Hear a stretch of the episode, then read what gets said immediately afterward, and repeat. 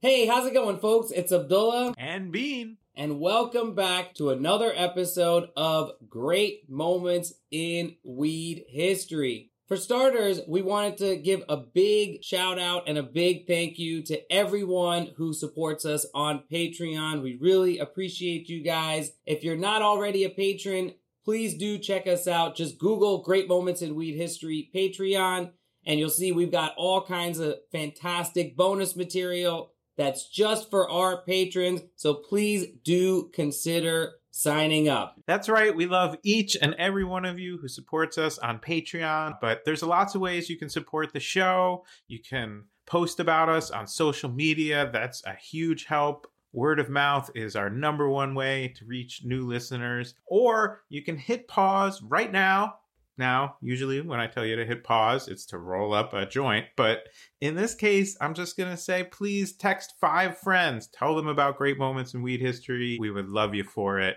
Thanks. So, our episode today relates to something that's been in the news recently. And I'm talking, of course, about Sha'Carri Richardson, the American athlete who was barred from competing in the Olympics because she tested positive for cannabis. And there's been all kinds of hoopla about whether or not cannabis is a performance enhancing drug. What do you think, Bean? Well, I'd say cannabis definitely enhances my performance when it comes to certain things like writing or daydreaming or coming up with new weed puns, but unless the Olympics are going to add an eating contest, I don't really see how they can call weed a performance enhancing drug. What we're going to hear a lot about in this episode, however, is that cannabis can play a key role in supporting the health and the well being of an elite athlete. Sha'Carri Richardson actually spoke really movingly on the Today Show about how she turned to cannabis to deal with the trauma of learning that her mother had passed away. And now, after years of incredibly hard work and sacrifice, one of the fastest sprinters in the world is going to be denied her chance to go for gold. Personally, I'm disgusted. Honestly, I have not watched a single second of the Olympics. If people want to, that's really up to them.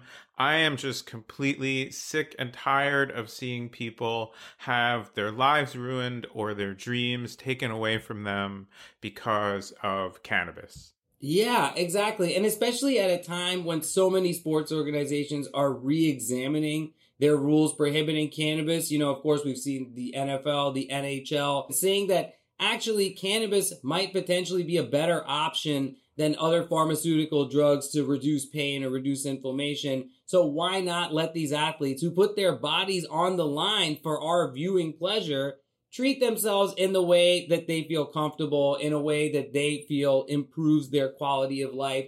Uh, and I think it should come down to those athletes. You know what I mean? Here's an organization who's saying, hey, you know, we're not the ones who run 40 miles an hour on a track, right? But we're going to tell you whether or not you can smoke pot. It's absolutely ridiculous. And our guest today is actually a very relevant person to this story. He is the first Olympian to come up against the organization's absolutely ridiculous policy on cannabis. And his story is truly one of the most amazing ones that we have ever had on this show. After we interviewed him, Bean and I agreed wow, this is one of the greatest weed sports stories of all time. And we're just so honored and so delighted that Ross Rebagliati, Olympic gold medalist, decided to share his story with us on great moments in weed history. Huh, Bean? Absolutely. And now, a quick listening note. We recorded this entire interview with Ross from the first time he ever strapped on a snowboard to winning Olympic gold and everything that came along with that. Uh, we recorded all that before the news broke about Sha'Carri Richardson being banned from the Olympics. So we actually went back and called Ross up and got his thoughts on that. He is really one of the few people on earth who has any idea what Sha'Carri Richardson is going through right now. And here's what he had to say about that. When I heard Sha'Carri Richardson got disqualified from the Tokyo Olympics, it made me re- remember, you know, what it was like for me in, in Nagano back in 1998. The weight of the decision coming down on me, kind of feeling like shocked and embarrassed and disgraced and you know the whole gamut of emotions that I'm sure that Sha'Carri uh, Richardson is is feeling as well. Prohibition is steeped in in racism and and corporate interests, and uh, you know the fact that the United States maintains a Schedule One status for cannabis is really behind the whole inclusion of cannabis on the IOC list of banned substances. But the interesting thing to note is that Sha'Carri was well aware of the fact that cannabis was on the list, and she chose to use cannabis anyway uh, in a moment of truth you know, probably in the saddest day of her life. Um, I think most people can relate to that. It really says a lot to, you know, and speaks a lot in favor of cannabis, to be honest. You know, cannabis is a much healthier choice. The fact that you can have beer gardens at the athletes' village, but still be worried about if someone had a toke from a joint like the night before a competition, like has nothing to do with why the list of banned substances exists. If I could say anything to Sha'Carri, uh, Richardson, it'd be to dig deep and and find strength from within and to double down on your character and double down on the choices that you've made and don't doubt yourself. That's the thing that helped me the most. All right, and there you have it. So let's get right into this episode. I've got a nice fatty rolled up here. How about you, Bean? Yeah, I've got an Olympic torch ready to burn over here, man. Though obviously that's not to say that my joint has been officially licensed by the Olympics. Anyway, if you're not quite ready to blaze just yet, there's still time. We're basically at on your marks, get set. So before you hear that starter pistol and the episode starts, just hit pause. Take a deep breath. And then roll up a joint of your own, or pack a bong, or split a blunt, or do whatever you're gonna do with those dabs that you love to do so much. Because when you're ready, we'll be ready for another great moment in weed history.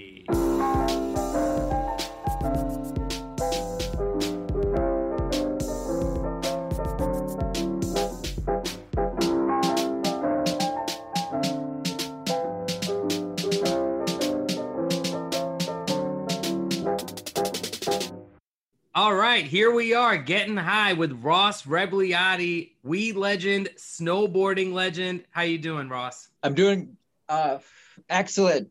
it sounds like it. Let's start right at the beginning. Uh, how did you get into snowboarding? When I started snowboarding in in 1987, snowboarding wasn't allowed anywhere in Canada. I was a ski racer uh, for five years by the time I was 15 when I started snowboarding in 1987. Some uh, ski resorts in America were allowing snowboarding, but there was a lot of news on riders being arrested at the bottom of the mountain and, uh, you know, all kinds of crazy things for, for snowboarding. And so it was just a wild time to be involved. Yeah. We all remember the legalization wave of snowboarding in the 80s. Snowboard prohibition, right? At the time it was it was crazy because I was a, a good ski racer. I was 15. I was looking at the, you know, the BC team and the national team where, you know, you know, we're scouting riders. And so for me to quit the ski team, my dad couldn't even believe it. And, and then to snowboard when you're not even allowed to snowboard, like it was, I literally lived at my girlfriend's for two weeks after that. Wait, wait, wait a minute. Cause, cause I think a lot of people who listen to this show either themselves or friends have have had these negative experiences getting kicked out of the house getting in a big fight with your parents over weed. Uh, but so this is the first prohibition in your life. This is before you've started smoking weed or, or are they kind yeah. of concurrent? No this was you know prior to me smoking weed and i was uh, 15 at the time when i first started snowboarding. And i hadn't really started seeing weed in my life until a few years later like around 17 or 18 so it was it was two separate things. Uh, snowboarding was so much fun at the time that i knew this was going to pick up like people were going to love it and ski resorts were going to have to allow it. It sounds like what legalized snowboarding was not the social justice aspect of the uh, unfair targeting of bros with just one thing under their feet, but the economic, you know, aspects of this. And that's another interesting weed parallel. But for you, this was a boom, right? You are uh, at the forefront of this new sport. And, and what happens from there? Right away, like I said, I got sponsored. The next thing you know, I'm winning everything because of my ski race background. Um, it wasn't hard to learn the snowboard tricks of the day either. Back in those days, it was pretty basic compared to watching the X Games now. So right away, I was able to win the races and and start winning the half pipe competitions.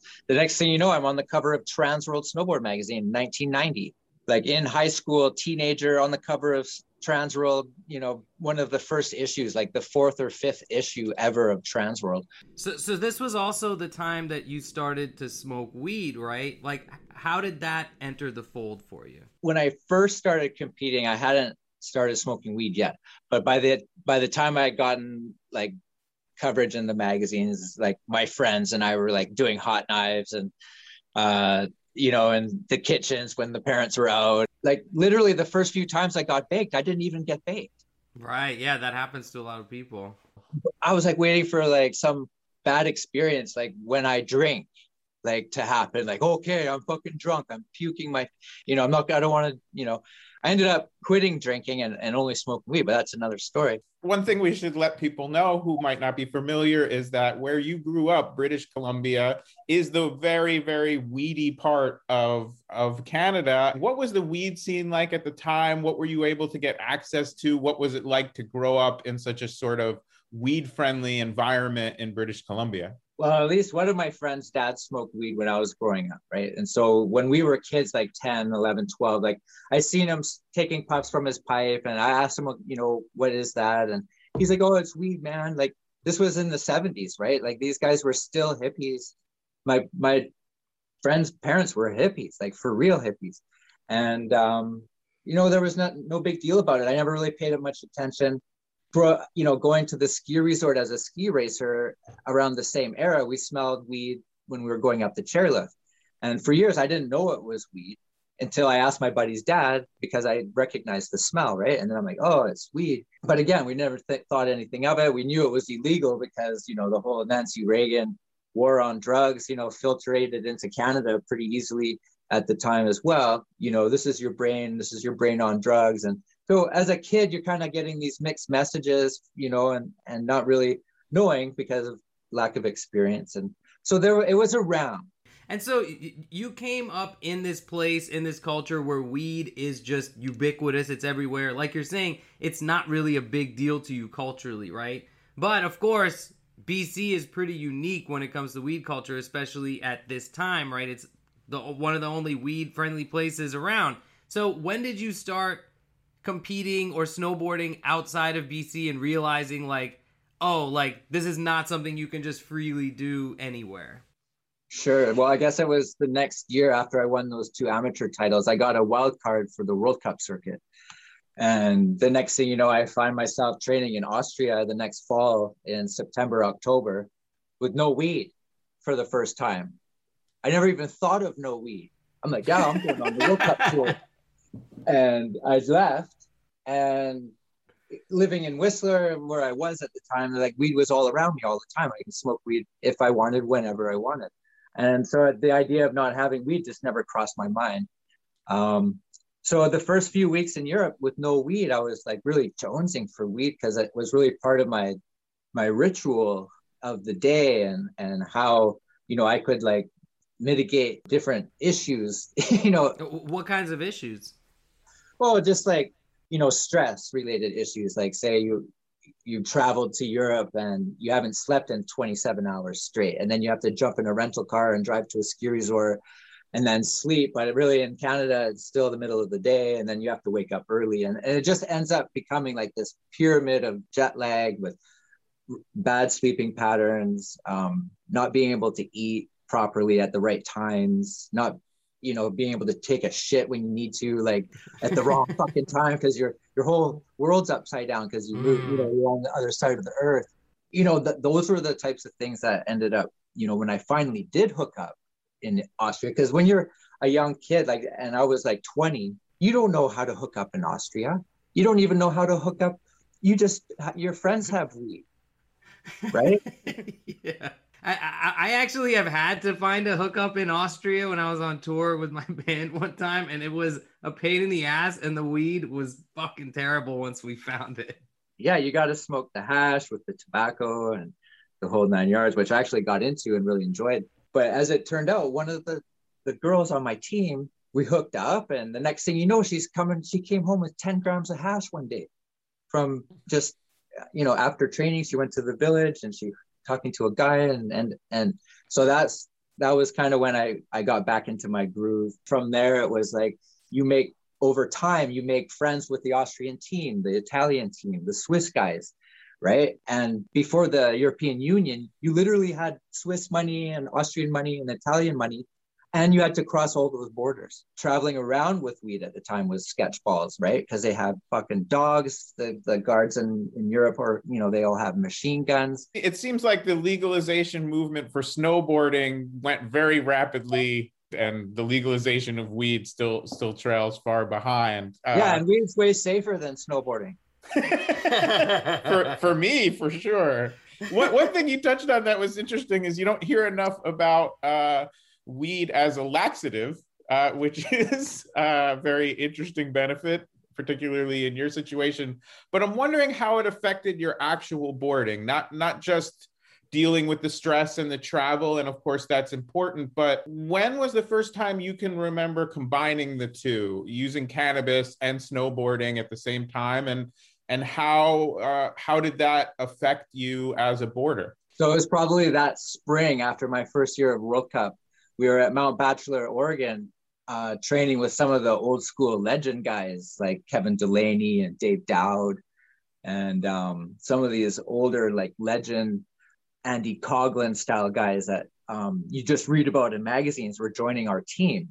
And so they're smoking weed going up the chairlift, getting ready to do some banger runs down the training course. We're all like raced up in race boots and race boards, speed suits, like looking like like Spider-Man out there and these guys are smoking bowls on the on the chairlift. I'm like, fuck, what are you guys doing? Smoking bowls? Like I was the guy like sneaking so that my fucking coach or nobody knew nothing about weed and me. And then these guys are just blazing right on the chairlift. And so that was kind of an eye opener for me when because I obviously had a couple of puffs too, right? And the next thing you know, I'm in the training course and I'm just loving it. I'm like, holy shit, like I'm noticing like twice as many things now than I was before uh, I ever trained on wheat. And so now I have different a different feel on my board and I, I can notice things I didn't notice before, like my foot position. Probably just more fun too, right? Way more fun. way, way, better. Better yeah. in every way because it, it was already combining a part of the lifestyle that I was already accustomed to and made being away from home less um, foreign to me and so i was able this was like a consistent thing in my life that i was able to you know also bring with me on tour and then and then be able to share it with like-minded people. What were the events leading up to your qualifying for the olympics? You're getting there. How geeked were you when that was happening? Yeah right. So in 94 um, they let a, the IOC announce that snowboarding would be in the next Olympics. And for us, it was just the one discipline, right? So giant slalom. So I quit everything else that I was doing and just focused on giant slalom. I ended up having a, a knee operation as well. I blew my knee out right around 95 96 and so 96 97 the year before the olympics i was still fresh off of knee surgery was was cannabis part of your sort of rehabbing from that injury was that another layer of that relationship yeah it turned out to be right because that's when i started getting prescribed the codeine developed a little bit of an addiction to it even though i didn't think I did because at the time it was cool to drink beer and do codeine. You know, the doctor gave it to me. It felt awesome. I was like laid up at my grandma's place watching The Price is Right with a bum knee high on opium and thinking, okay, this is sick, man. It's gonna like take take time off. I'm smoking weed on her, on her deck.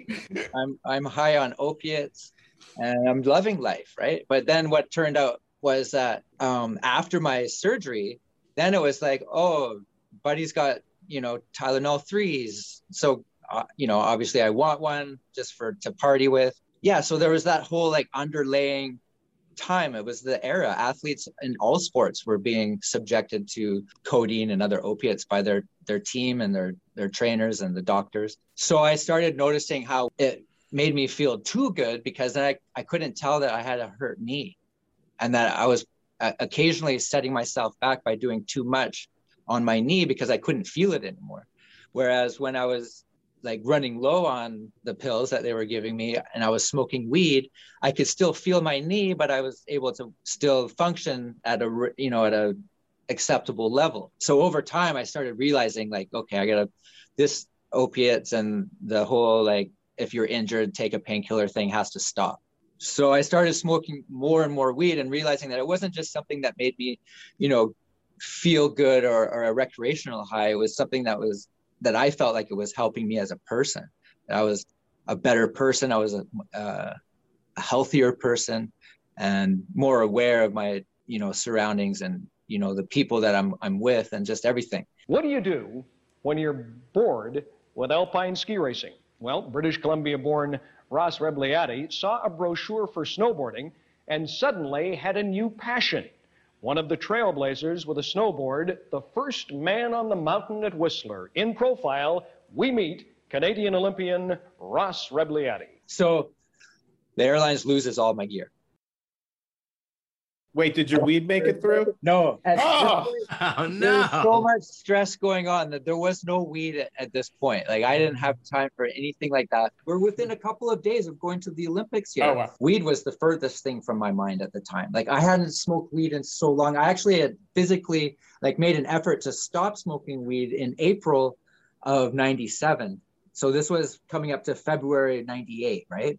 Less than a year, but we didn't know much about weed in the 90s or how long it stayed in your system sure. or anything like that. So we knew it was going to be a long time. We, the, the weed guys, like me and a bunch of other guys, we all stopped in April. There, there was, it, it was so, because the new tour that we were on, it had fucking drug testing on it.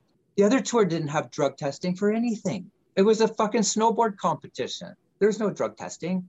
And now all of a sudden we've got drug testing, and we think weed is on the list of banned substances, which it is on the World Cup tour. And so we're like freaking. We don't even want to smoke weed now because we're trying to get to the Olympics, right? And so here we are. This the weed guys are like just fucked, right? Because we're not smoking weed anymore, and we don't use alcohol like the way other but people were using alcohol, you know, to deal with that sort of thing um, we were using weed. Yeah, and so that brings me, you know, right up to the night before the Olympics. Weed wasn't on my mind at all. I didn't even, I wasn't thinking about weed, nothing like that. I, I did my routine. I tuned my my boards that night. We had yeah, no no technicians. We did all our own tuning. Everything went um, like clockwork that morning of the race. Uh, my first run out of two runs uh, was bumpy ride for me. It was a beautiful morning, sunny, and the snow is uh, set up like ice. So they sprayed it with water and treated it with a chemical so that it would freeze even if it wasn't freezing. And it was rock hard because it was sunny and freezing cold in the morning. And I ended up in eighth place after the first run. And I believe I was four tenths of a second out, which is a pretty big chunk of time in ski racing and snowboard racing. Guys are within hundredths of each other. And so it put me in eighth place in, in any case. And so that I knew that there was a, I could make up the time if everything went like uh, perfectly for me. And, and so, you know, I went for lunch at the hotel like I planned, but they closed the lunch. I had to like threatened the guy to give me lunch pretty much. They're like, no, lunch is finished. Like I came in at the wrong time. And I literally jumped over the counter into the kitchen. Then they said, okay, we'll get you the spaghetti because I could see it, right? so I got my spaghetti. This, this is also maybe the no weed thing. so, so Canada too, because on the US team, they had chefs and fucking lawyers and masseuses and shit cooking for these guys. This would never happen to a different team. Anyways, I get, I'm tuning my, I'm waxing my board in the hallway of the hotel, plugged into the hallway, getting wax on the carpet and shit, fucking scraping it. And I get to the top of the race course and everything's on time, everything's looking good. I've got other technicians from different wax companies who know who I am because they service other teams all year long and we're friends. And he's like, Give me your board, man. I got some shit for you. And I got technicians working, getting emotional working on my board, the goggle guys like swapping out lenses. The the weather's changing like instantly. It's it's like foggy and there's a delay, right? There's like a storm coming through. And the coach, my coach for the the Olympic team, he's like, "Hey, okay, you're next. What do you want to know?" I'm halfway down, and I'll give you a course report. I said to the coach, "No course report. Just tell me what what time the award ceremonies are at." That was my mentality. It was like same thing. I'm coming out of not being able to get my food for lunch. I'm all aggro again, right? No weed, nothing like that. I'm gonna kill somebody right now. And it was just like, okay, this is it. I'm at the Olympics. There's no more no more training. There's nothing. Like my motto during my whole entire career was I'd rather have no time than a slow time. And I pulled out of the start gate like a fucking bobsledder, man. Like literally past the first gate in the air. You know, like I was on fire, adrenaline pumping. Like I, I feel it right now. Hey, here he is. Okay, Ross Rebagliati of Whistler, British Columbia. He's in eighth place after the first run. He was a half second back of Jasey-Jay Anderson. It's basically carve or starve for Ross right now. He's really got a giver if he is going to hope to get on the podium. I was going so fast down the course, I didn't even have time to change directions. Like I was going so far in the wrong direction in my mind that there was no way I was going to be able to like get my board to go the other way. Hmm. And that's how I was the whole way down. But if you watch the race, it doesn't look like that. It, it looks on point the whole way, but it felt completely out of control. So Ross, if he can hold it together, and he's fighting it right now for all it's worth, if he can hold it together, he could be in there. So at the end of the last few gates, sets it down a bit, but doesn't scrub too much speed. Well, he's not holding back. left to go. Oh, and there's his time. Ross Rebagliati of Whistler, British Columbia takes over the lead. He's nice. in first place to this point. Nice one, Roscoe. You're the man, baby. You're the man. Ross Rebagliati, Canada. Olympic champion, gold medalist, Ross Rebagliati, Canada.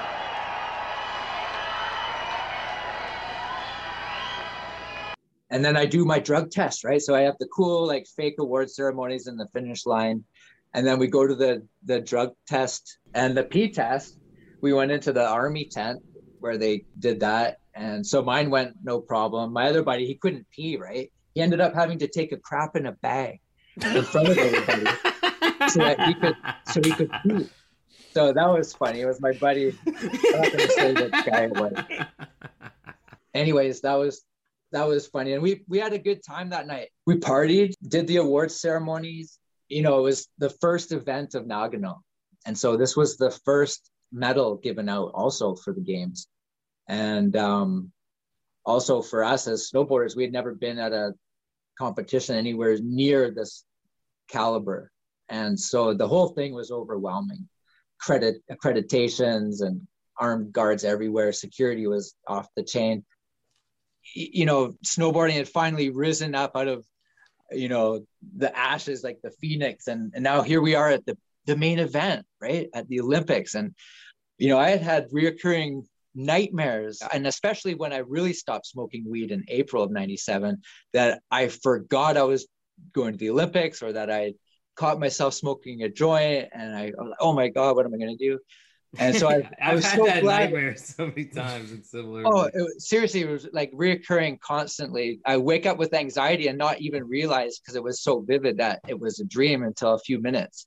And I finally felt like, okay, I made it. Just getting the medal like over your head and, and feeling like the weight of a gold medal um, and seeing a, an Olympic gold medal for the very first time in my life, you know, to be able to pull it off was, you know, just incredible. We had a great night that night up at the hotel, um, up at the ski resort, and um, you know there was whiskey bottles and karaoke and uh, all people coming by to see the medal. I knew everybody on the whole tour, freestyle or the race, hmm. and they're like, "Fucking Ross won, man! Let's go check it out." yeah, it was um, un- unreal. And then, so the morning came and my room was still packed full of people. Luckily, I didn't really have a hangover, thankfully. And, you know, I, it was just like coaches came in the room and cleared everybody out and said, Ross, you, you got to sit down, brother. Um, you've tested positive for something. and you need to take all of your supplements that you have with you down to Nagano and see if anything that you're taking is because they haven't said what it is. I was right away like, bro, I, am not taking anything. I, the only thing it could be is weed. It's the only thing I'm exposed to that I know could be a problem is weed. But you haven't smoked in months at this point. Months, but I was, you know, around everybody that I usually am around. You know, when I wasn't on tour, I was at home in Whistler and I wasn't isolating myself. I was going over to my buddies' places as soon as they were off work, like waiting for them at their house with the the beers and the the steaks and shit. And they've got, you know, they're gonna smoke weed. I'd normally be smoking weed, but it was like you know everyone wanted to talk about me going to the olympics and it was like an exciting time for everybody i knew that i was going to the olympics i remember lots of gatherings where there would be like 30 or 40 people all smoking weed in the living room and i just the joints would come around constantly like literally like we'd smoke weed constantly and i'd just be passing the joints and like oh sorry man i keep forgetting you're you have drug testing and surprisingly, it wasn't like hard not to smoke weed. You know, I thought it might be, but it, it was surprisingly easy to to not do it. Yeah, not physically um, addictive. Yeah, it's not, and I, I can attest to that because I had to stop smoking it on multiple occasions. That's a um, pretty um, hard. That's a pretty hard test of whether you can quit smoking weed. Also, yeah.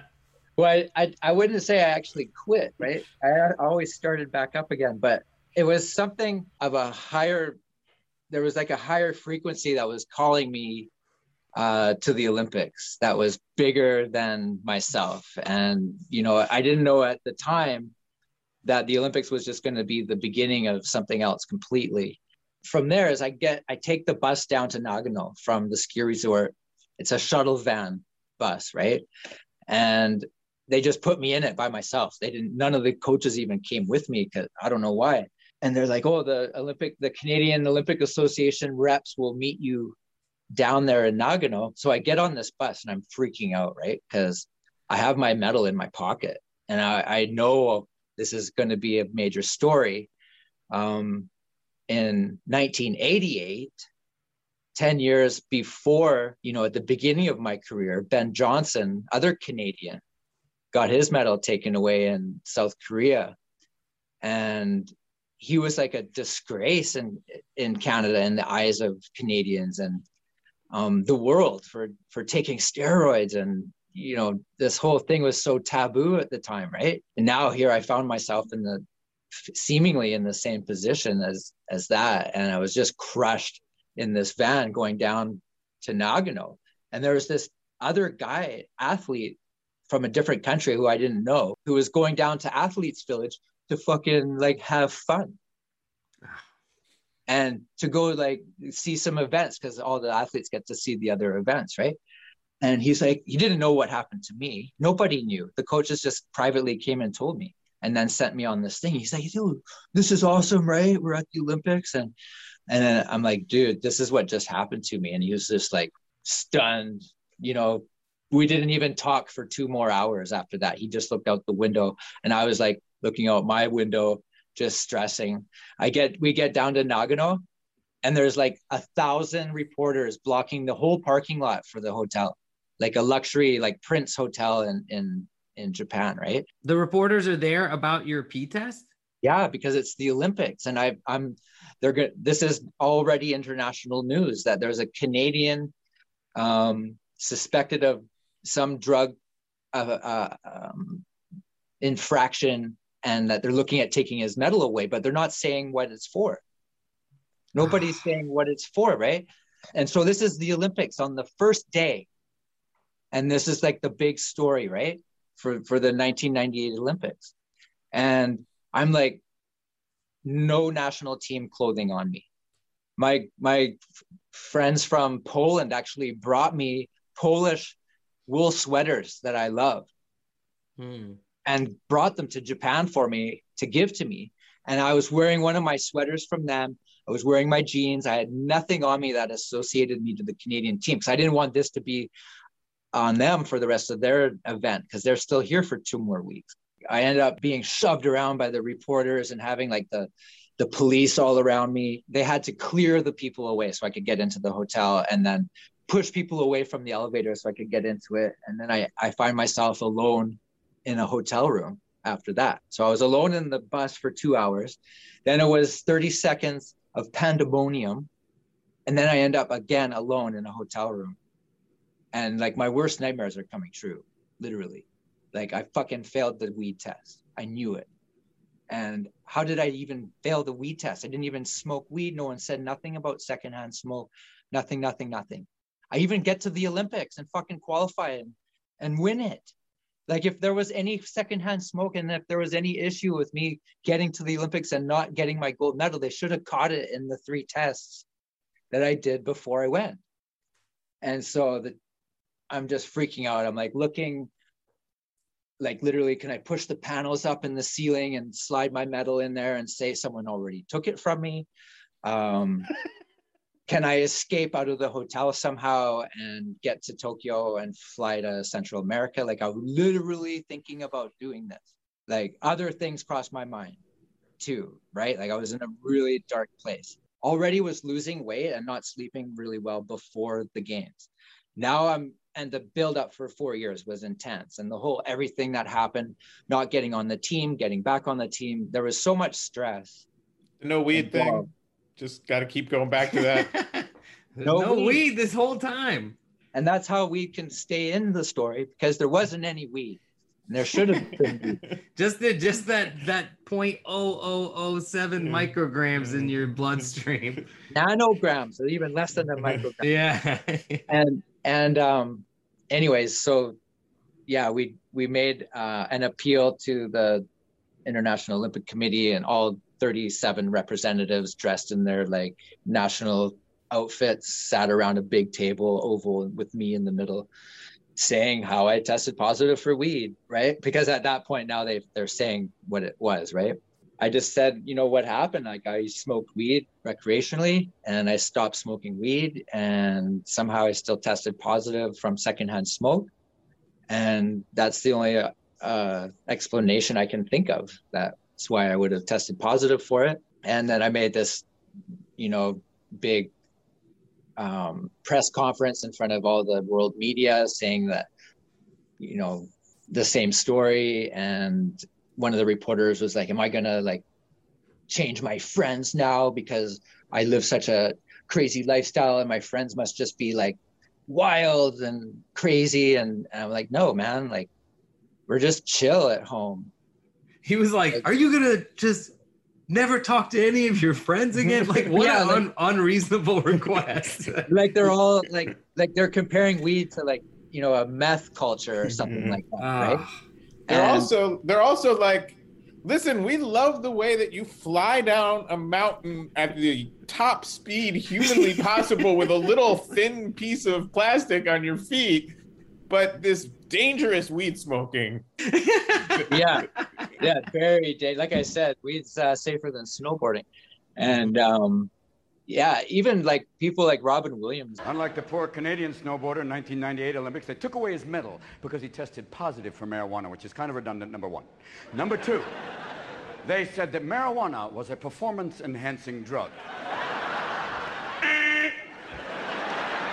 Marijuana enhances many things colors, tastes, sensations, but you are certainly not fucking empowered. Poor Canadian snowboarder, they asked for his medal back and he couldn't find it. It was around his fucking neck. Yeah, there's this dark side, but there's also a silver lining. But at the time, it was really dark, right? Like, I had I lost the first appeal, um, and then I made you're allowed to do two, so I did a second appeal. Uh, our Canadian guy, Dick Pound, what a name! what right? a name. You, you know he's not going to vote for me just because of his name, right? so sure enough, he didn't vote for me. He abstained because he thought it would be a conflict of interest against his career um, to be. Uh, he ended up being on the the head of the doping committee for the Interna- International Olympic Committee, and he, I think he continues to be to this day. In any case, Dick didn't vote for me, and it was a split decision and they've never not given it to the athlete on a split decision i was the first time and they huh. they they made this decision to, to take my medal away. Ross Rebagliati tested positive for cannabis or marijuana. Well, there's no doubt this story has caused a sensation here in Canada, but it's also grabbing headlines around the world. Canadian snowboarding champion Ross Rebagliati saw his gold go up in smoke today. The 26 year old son of a gold miner learned there's no pot of gold here, it's pot or gold. The athlete Rebagliati Ross, member of the Canadian delegation, is disqualified and excluded from the 18th Olympic Winter Games for presence of marijuana metabolite. The Canadian Olympic Association is hereby requested to withdraw and return the medal and diploma awarded to the athlete Rebagliati. The limit, as set by FIS, the governing body of all skiing, is 15 nanograms per milliliter. He had 17 that moment must have been so crushing for you. What did that feel like? Everything at that point was like in shambles. So I, I was literally like on my last breath. There was no chance. Like I'm gonna appeal. Like who cares about me? Like I'm not. No one's gonna listen to me. Like I'm. I'm nobody. I'm. I'm like they didn't even want snowboarding in the Olympics. They just had to have us to make money because they couldn't make money off of cross country skiing and bobsledding. I'm sorry. it, no one was watching it in North America, right? And I'm a cross country skier, and I even say that. So the court of arbitration was next after you lose the two appeals. So I had five lawyers on my side given to me by the IOC. I'm, I'm at this wine and cheese party because I'm meeting these five lawyers at the wine and cheese party in Nagano at the top of this building somewhere. Prince Albert of Monaco is there and he's a bobsledder at the time still competing. And he's like hey bro fuck this is bullshit what's happening to you right now. Like you want to come to monaco anytime you hit me up. And i'm like talking to all these different like wild people right? And we get into the the conference room and they're like it looks like you're going to get to keep your medal. Weed's not on the list of banned substances Boom. And there is our great moment. You got your gold medal back despite um, the fact that there was weed in your pee. Amazing. I, I got to keep it. Weed wasn't on the list of banned substances. But what happened, because they still had to report this to the committee. So this wasn't a, a, a decision, this was just a fact at this point. So it was just a sort of logistical snafu that made them say that actually you had a banned substance. And I guess the fact that weed is technically illegal in Japan, even if it's in your pee. Yeah, and there's another part of the story. When I did my drug test, independently from the Olympic Committee, the physicians brought it the samples to the police. Oh man. And and so after this wine and cheese party with the Prince of Monaco and my five lawyers, um, I'm feeling a little bit better. But the police want invite me up to the police station because they had a case open on me, and they just want to ask me a few questions, and cl- and so they can close it or whatever they said, right? So we would we cooperated, of course, but I ended up getting up to the police station and then they separated me and put me in a, a cell and then interrogated me for like five hours straight at that point and i was already like at the end of my rope before that happened. It gets to the point in the interrogation room where i have an interpreter who can't speak english. Um doesn't that just make them a Japanese person? like you're not an interpreter if you can't speak both the languages that you're dealing with. It, it was an interpretive dance. So I'm feeling I'm feeling like I'm a little bit be, you know behind the eight ball with this interpreter and they're asking me these basic questions about weed because in Japan they don't really know much. Um, prohibition followed quite quickly after the United States um, in Japan um, after World War II. They kind of were like okay whatever the states does we're we're we're gonna do and yeah i've smoked some weed in japan and it is very very illegal there very hard to get very hard yeah. to find uh, and it's awful. And to, to bring a little weed history into this quickly, no less a personage than uh, Paul McCartney was held by the Japanese authorities and really came close to going to prison there. So this is now a criminal investigation. This is beyond having to do with your gold medal, and you can be uh, basically imprisoned in Japan at this point. Yeah, exactly. They they actually pressed charges of um, importing a controlled substance into Japan. That was In it. In your bladder. yeah, yeah, and um, it, it was getting serious, and it got to the point where he the the police asked me like how I used weed, and so I said I smoke joints, and they're like, "What's that?" And like the interpreter wasn't working, so I took one of his cigarettes. And these guys all looked like John Wayne, right? I'm not even kidding. Like their hair was back and everything. He takes the cigarettes out of his arm, right? And he gives me one, and I break it. I take the filter off. I break it. I dump out the tobacco, and then I roll it back up again into a joint. And so his next question was, "So everybody who smokes weed smokes tobacco?" And I was just like, "Okay, I'm not answering any more questions." like hours had gone by, right? And I was like starting to freak out, and I said I'm stopping. Uh, they left the room, and a, a few minutes later, they came back in the room, and I was literally counting like things in the room. Like it was so small, I could touch the sides. I'm like, this is so shitty. Um, they they came and got me, and they brought me back out. And as they were bringing me back out through the police station to where the Canadian reps were, who shouldn't have left me, they said, you know, we can't keep a, an Olympic gold medalist in jail it's too controversial. It would be too controversial. And then when I, I didn't know what he was talking about, and so I we got out to you know where the the lobby and whatever of the police station when I was back with the Canadian RCMP was there, like the police, the Canadian police were there. Um, the He Canadian didn't have a horse, did he? dude, he was he was wearing his red shit, and this this has everything.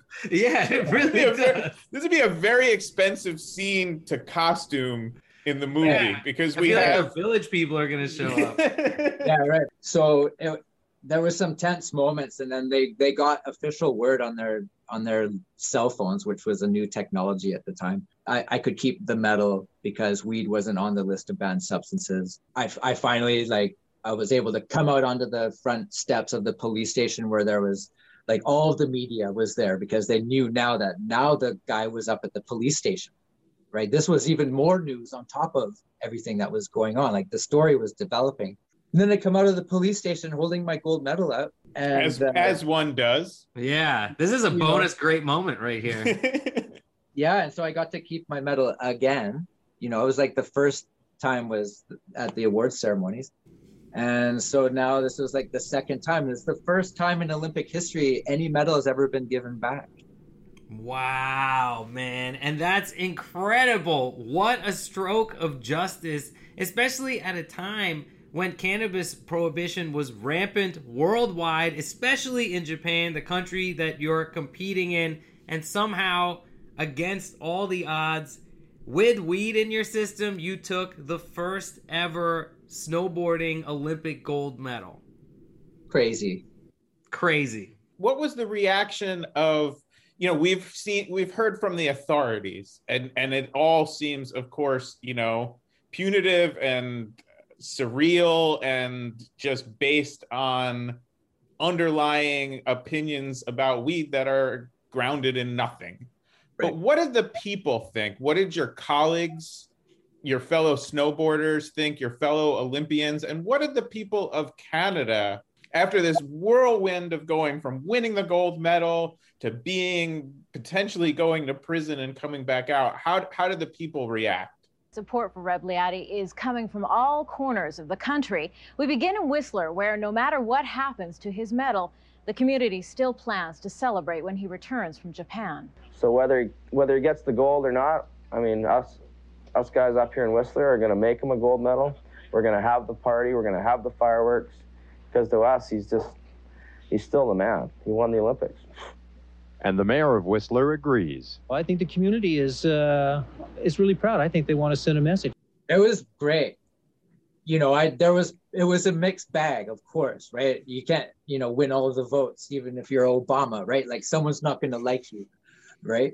But you know, it was it was amazing. And that, you know, the very next day I went to the athletes village and the whole athletes village gave me a standing ovation in the in the food court.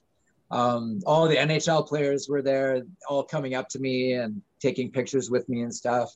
Uh, Wayne Gretzky hooked me up with his agent. I found myself um, back in my hotel room not long after being let out of jail, like a couple of hours, with my phone ringing. And as my buddy is like, Yeah, Jay Leno wants you to come on the Tonight Show. like tomorrow you have to go. So I get to the Narita airport in Tokyo and everybody knows who I am. I end up in, in uh, LA um, paparazzi are in LA waiting for me. It's crazy, right? We get to the Beverly Hilton. Porsche has a Porsche. Somehow they knew I was staying at the Beverly Hilton, and there's a Porsche waiting for me. I just gotten out of jail. I just went through the worst experience of my life. Um, it totally overwhelmed the good experience that I had winning the gold medal. Like even now, I'm in LA doing the Tonight Show, and I'm still like, man, I don't know if it was worth it. Still, like I'm still feeling the weight of what happened to me anyways, I get to the I get to the Tonight Show, and Jay is great, and it's awesome. Last week, my first guest won a gold medal in uh, giant slalom snowboarding, the first ever in the Olympics. Uh, he was disqualified after testing positive for marijuana, but his uh, home country of Canada appealed the decision, and he won. And he's here now to tell us all about it. Please welcome Ross Rebagliati.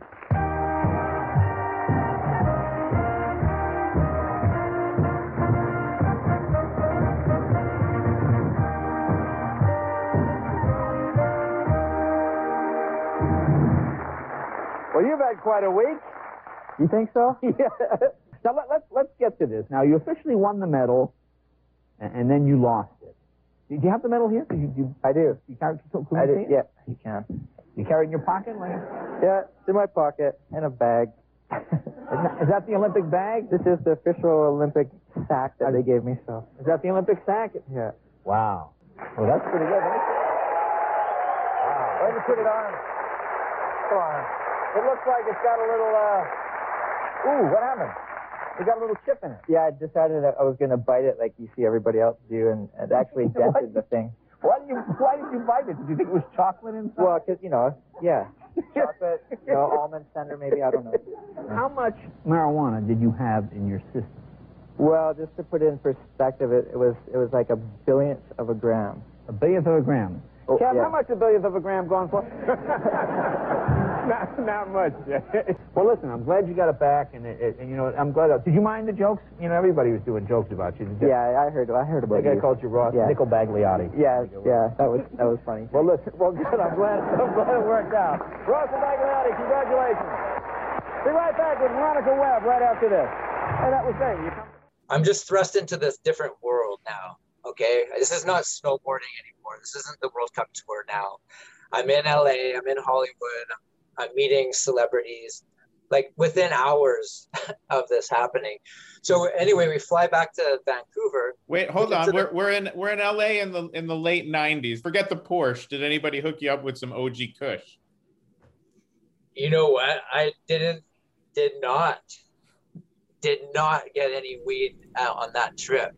No, there's no reward at the end of this ordeal.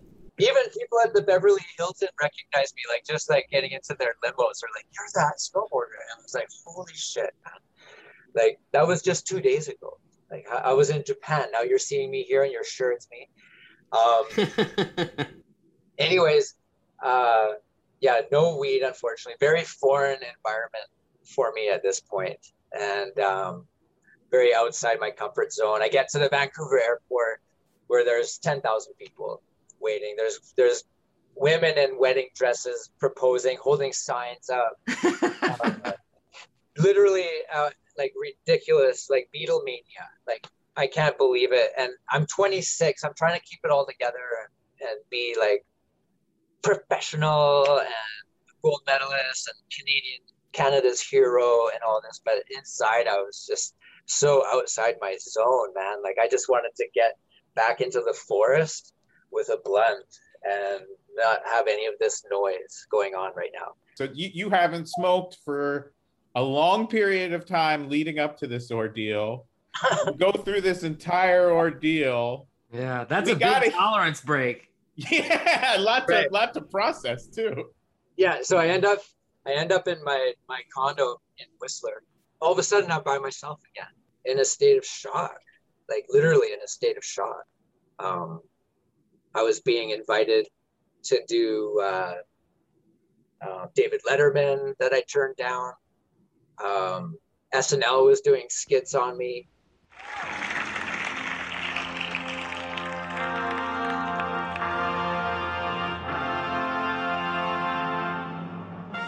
Story of these Nagano Games so far Canada's Ross Rebagliati, the first ever Olympic snowboard champion, was stripped of his gold medal after testing positive for marijuana. But just a few days later, the Olympic Committee returned the medal after ruling that marijuana is not a performance enhancing drug. Joining me live here in his Olympic Village apartment is Ross Rebagliati. Hey, man, what's up? hey, listen, man. The, the lights, they have to be so bright.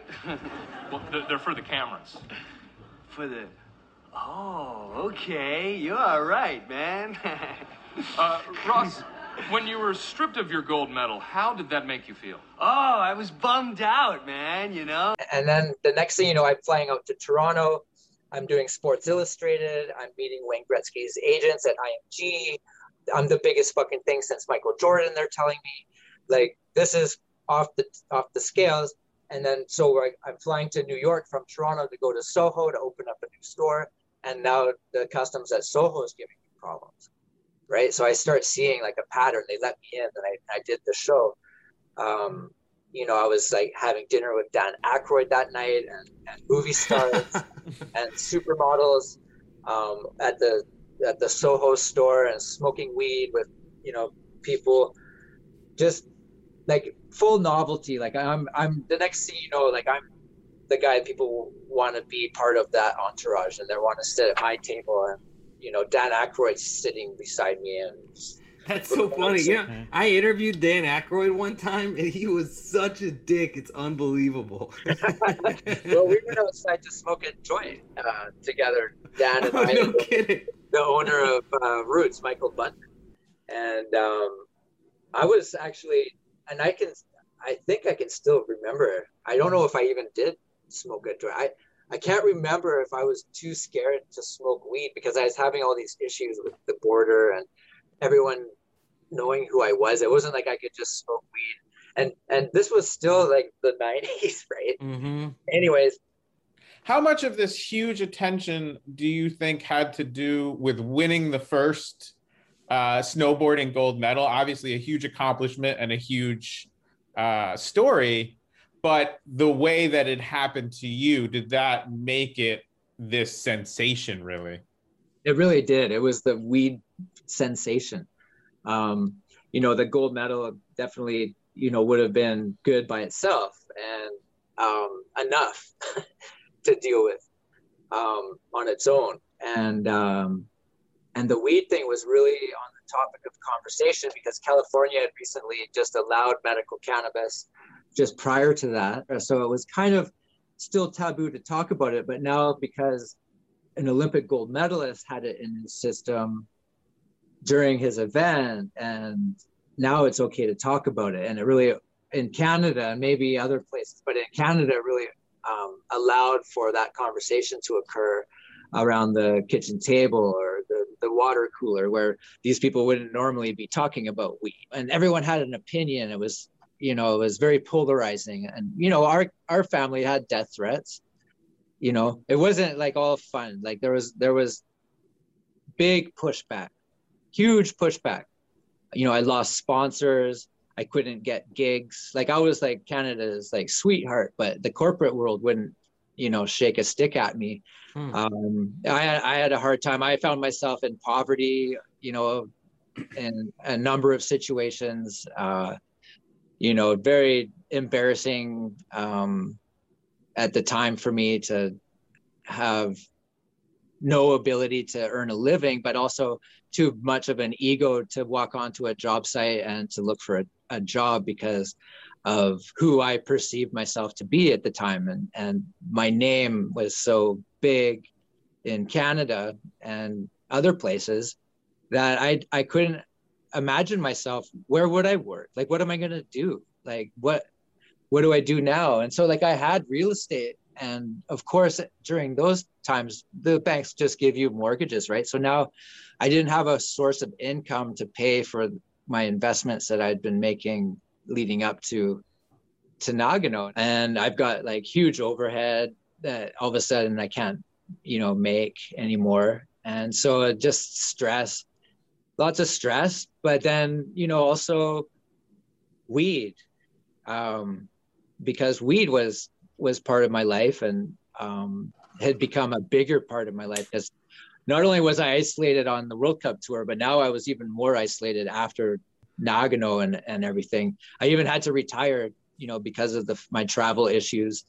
Um, I got on the the no fly list uh, after 9/11, and it just continued on for years. The the prohibition and and the the things that were taken away from me as far as my freedoms were concerned. So you were kind of rescued by the cannabis industry. How did you end up becoming a dispensary owner? Tell us about Ross's Gold. So Ross's Gold was spawned when I had my my daughter, so my second child with my new wife, who by the way, we're still together 10 years later. We have two kids together, super happy. Amazing. Um, yeah. So Rosie was just born Okay, she's eight. So this was eight years ago. And um, she was a baby, and we had the dog, and we were we were in the, the car crossing the border into Washington to go see my mom in California in Palm Springs with the baby. By this time, I had already done a lot of work um, on behalf of cannabis advocacy and speaking out against prohibition and defending people like Michael Phelps on NBC. I was the guy. I was the athlete that they invited on NBC when Michael Phelps had his bong hit, famous bong hit. Mm-hmm. And um, why would an athlete choose cannabis? Like, holy shit, right? And and I laid out a, such a strong argument that the other guy just freaked out. He's like, well, why is it that there's so many people in cannabis rehab? And I happen to know that in the states, you have an ultimatum: you either go to rehab or you go to jail for cannabis. Yeah. And so after that, I just shut the conversation down. Like they literally shut off NBC. They didn't want to hear that, right? And anyways, by this point, we're going across the border and they're like, no fucking way, right? And I hadn't even tried to go across the border for like a long time since 9-11 right since 2001 so this is eight years ago so this is 2015 this is over 10 years i haven't seen my mom i haven't gone to the states or nothing and this must have all been cleared up by now. Like it can't still be a problem. And we get turned away right away. And it was a huge ordeal just because like my wife just had a baby. We had I had to convince her to drive to California from British Columbia, and we're in Whistler, two hours away from the border. It's not like a, a, small deal to get turned away after such planning with babies and dogs and vaccinations for the dog and everything. And I was so irate and mad again. That's when I started when I decided that I was going to do the the cannabis company when I was going to do Ross Gold and everything that I would have wanted to protect as far as my my freedoms during prohibition like were gone from me. Like i everyone knew i smoked weed. My parents knew i smoked weed. The whole world knows. I'm not allowed into the states. I can't travel. I can't do my snowboard career anymore. Fuck it. Right? Now i'm going to do me. I'm not going to be canada's you know olympic guy anymore. Okay, fuck you. you know, I'm doing me, I'm doing weed, I'm doing Ross's Gold. It's a story that people related to in Nagano, and it's a story that people still relate to today. Everyone's gone through ups and downs in their life. I'm not Willie Nelson. I'm not like Snoop Dogg. I'm not any of those guys. Okay. I have a, a different story and I have a following for a different reason. I'm not someone who just smokes weed and it's like, oh, I smoke weed. I'm going to you know make something of it like you know i proved that at the time during the era that you can do something at a high level on weed. And that was the thing. That's what stopped the stigma. That was the end that was the beginning of the end of stereotypes and stigmas and the beginning of the end of prohibition here in canada. And that led me to ross's gold having lost all of the the things that i would have wanted to protect as far as corporate concerns and me becoming like able to support a family and everything like that was gone. So what I ended up doing was getting involved in one of the dispensaries out here that was like a compassion club. And this is pre-legalization, so full gray, black gray, whatever you want to call it. And I worked my way into their production facility. And so the next thing you know, I'm working 2000 lights. I'm coming down every week. You know, I'm learning everything there is about dispensaries and about growing weed. The next thing you know, I get introduced to guys that really want to go for it. And um, so we ended up building a beautiful Ross's Gold dispensary that got profiled um, on Leafly a couple of times. Uh, we won Best Dispensary in British Columbia two times. Um, we had around 35 strains, every you know extract for each strain. So we also have 35 kinds of, of shatter, you know, everything. We had everything. Oh, yeah, all, man. all the black market labels, all the cool stuff, all the high dose stuff that you can't get anymore. People are walking in looking for jewelry. Like it was the Ross Gold store and it was so beautiful. yeah, they didn't know it was a dispensary. essentially weed made your snowboarding career in some ways and it fucked you up in some ways those few few nanograms in your urine you know led to the greatest ordeal in your life and then weed ended up saving your life and your career in a lot of ways and you know one of the things that we read that the olympic committee said was that cannabis gives a person some undue level of confidence and relaxation that sort of allows them to perform at a higher level. And whether it's snowboarding or just being a dad or being a dispensary owner, do you feel like cannabis still does that for you? Absolutely, it does. Um, you know, I, I like to say cannabis introduces you to yourself, and uh, it brings up, you know, people get anxiety from cannabis a lot of times because there's things in their lives that are unresolved, and it comes to the forefront when they're baked as fuck, right? And the next thing you're like, oh my God, I'm too baked. And they blame it on weed. But really, it's because they need to have that conversation with somebody about something. Um, and so I, I find that over the years, because I smoke so much weed, I don't have any skeletons in the closet. Like I've dealt with so much of my shit. I, I don't even get baked anymore. Like I, I gotta smoke weed just to stay straight right now.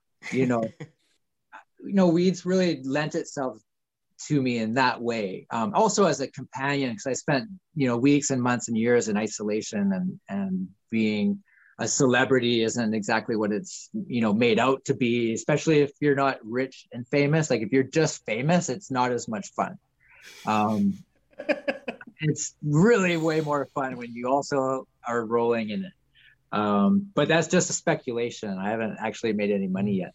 But um, what I can tell you though is that we have the strongest brand in the country, in Canada now, um, after legalization, that you can't get anything. We have nothing for sale. We have no website. We have nothing. And we're the strongest brand. I, a friend of mine owns an LP. They went to Toronto for a big convention right before COVID.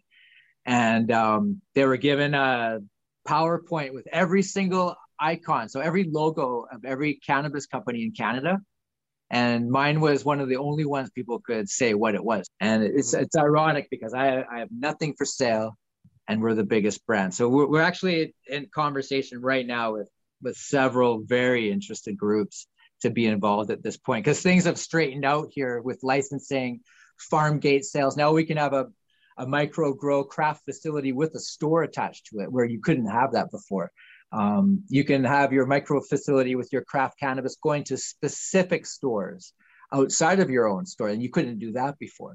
And so now we're really finding that there's these collaborations of high end grows with these high end stores that you couldn't do before. And so now we're starting to really see um, brands emerge now because of what's being allowed. And it was not was before it was all about market cap. You know, these companies were all going public. I'm only dealing with private companies. We're private. I only deal with private micro grows, um, family run, passionate people who are passionate not only about um, smoking weed, but about their the people who smoke their weed and the culture of cannabis. That's fantastic. Well, Ross, we salute you. We salute your cannabis story, and we truly thank you for your contributions to the reformed cannabis perspective of Canada, the sports community, and the entire world. Thank you so much for being on Great Moments in Weed History with us. 100% boys. Thanks for having me on. I appreciate it.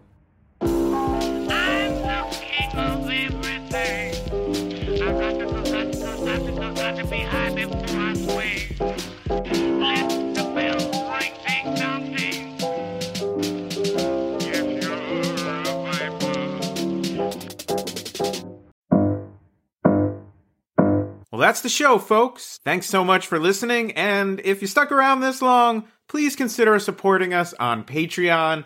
You could put five on it at greatmomentsinweedhistory.com. And that would really help us as we research, write, edit, and publish a new episode every Weedness Day. Great Moments in Weed History is written, produced, and performed by me, David Bienenstock, aka Bean. Special thanks to our sponsor, PAX. Go to pax.com and use promo code Great Moments, all one word, for a big discount at checkout.